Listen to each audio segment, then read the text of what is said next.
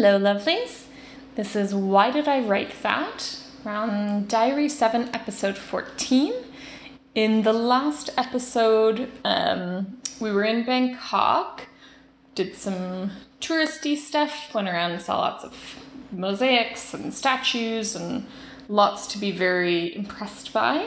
Um, our working visas got sorted, so then we just ended up back in Australia, back in Perth, um, and we're beginning the search for an apartment and for jobs. Uh, jumped back into this diary on Tuesday, October 27th, 2009. We had a nice sleep in and got up at about 1.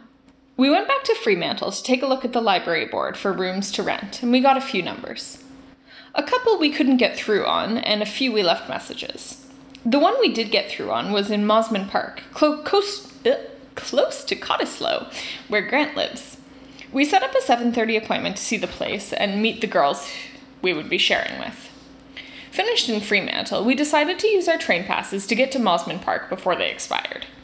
The plan was to find a library or similar place where we could look for more rental listings in the area. We had no luck finding any such building, or really much of anything. Mostly we wandered through endless suburbs and came across the occasional restaurant, though generally they were clustered along Stirling Highway, along the tracks. We tried to find a map of the area so that we could at least find Beagle Close, where the house is, but we could only find one to look at in a convenience store.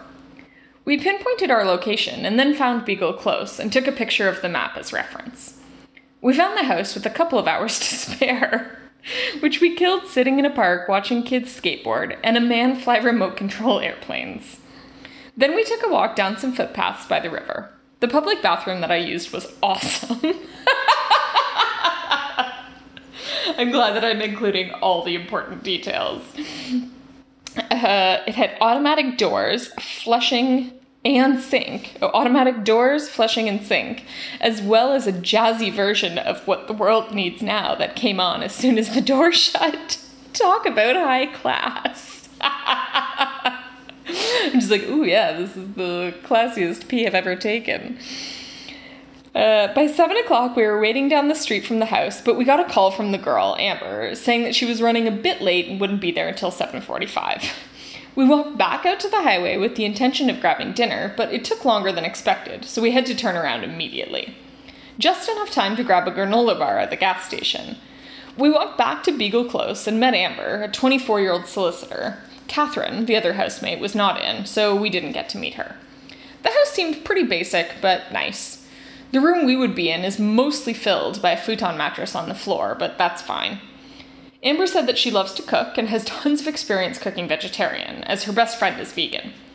She didn't seem like a partier, but loves having dinner parties and was very nice, even driving us to the train station after we were finished chatting. Oh, that is lovely. A definite maybe. The train wasn't expected for another 20 minutes, so MK and I popped across the street and got a veg pizza to split, and then took the train back to an uneventful evening at the hostel. Our roommate did come home crazy drunk and passed out immediately with his clothes and shoes on, which was an event, but other than that, we just read and played cards. October 28th. When we awoke, it was raining a bit, so we braced ourselves for another lazy day. We drew up rough copies of our resumes, but kinda want to wait until we have an address to put on them. We played a lot of poker, 13, and crazy eights to pass the time until 8 o'clock when Anna, the Canadian receptionist, said she was going to hang to, she was going to head to the Mustang Bar for backpackers night.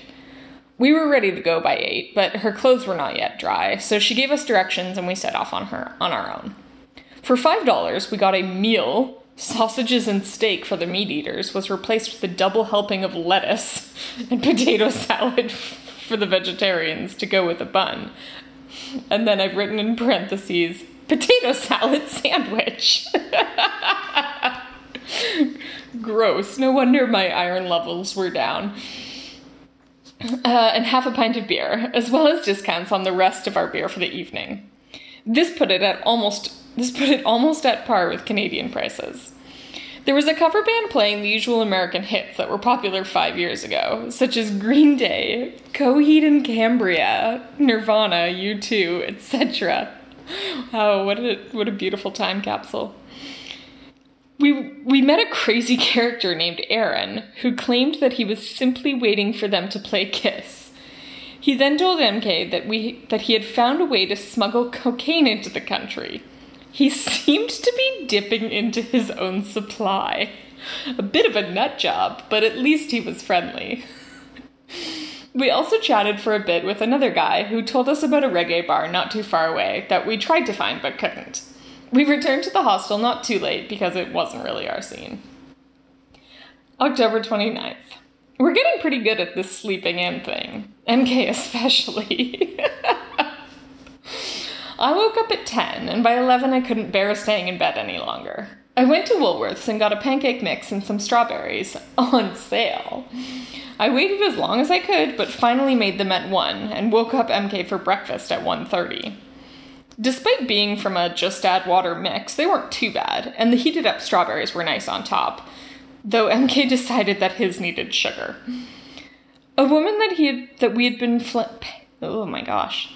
I'm going to try this sentence again with my tongue working properly.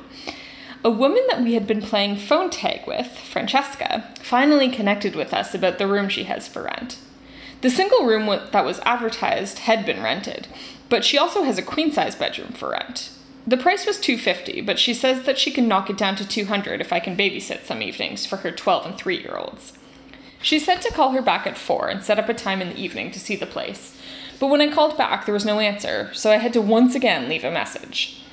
MK and I spent yet another evening playing cards and drinking, though MK a lot more than me, as usual. God. Uh, yeah, I'm not it's funny. Like I'm reporting that it's happening, but like I'm sort of carefully leaving out how I was feeling about that, which was not super impressed. October 30th. We returned to Fremantle today to look for possible jobs and to see if there were any new rooms posted.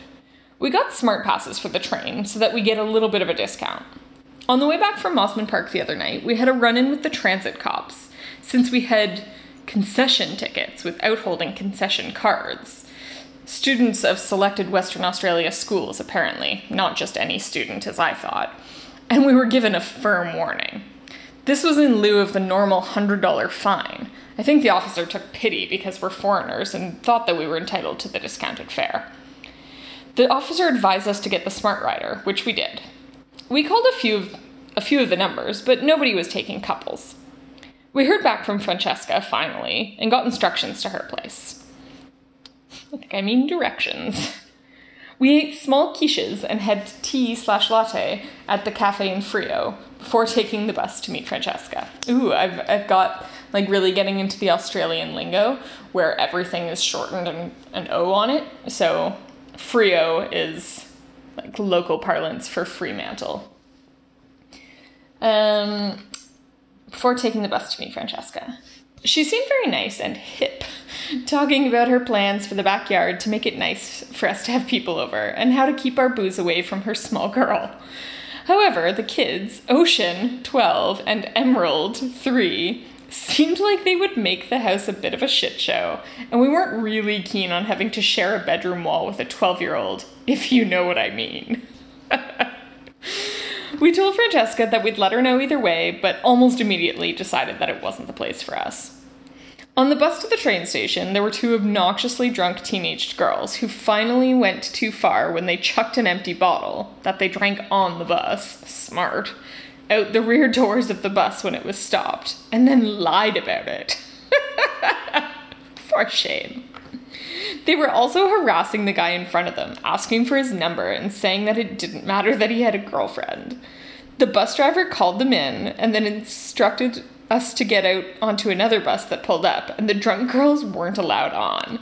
The rest of the passengers had a good bonding chat for the rest of the journey as we marveled at the stupidity of underage girls when they had when they've had a cooler each. then back to our hostel.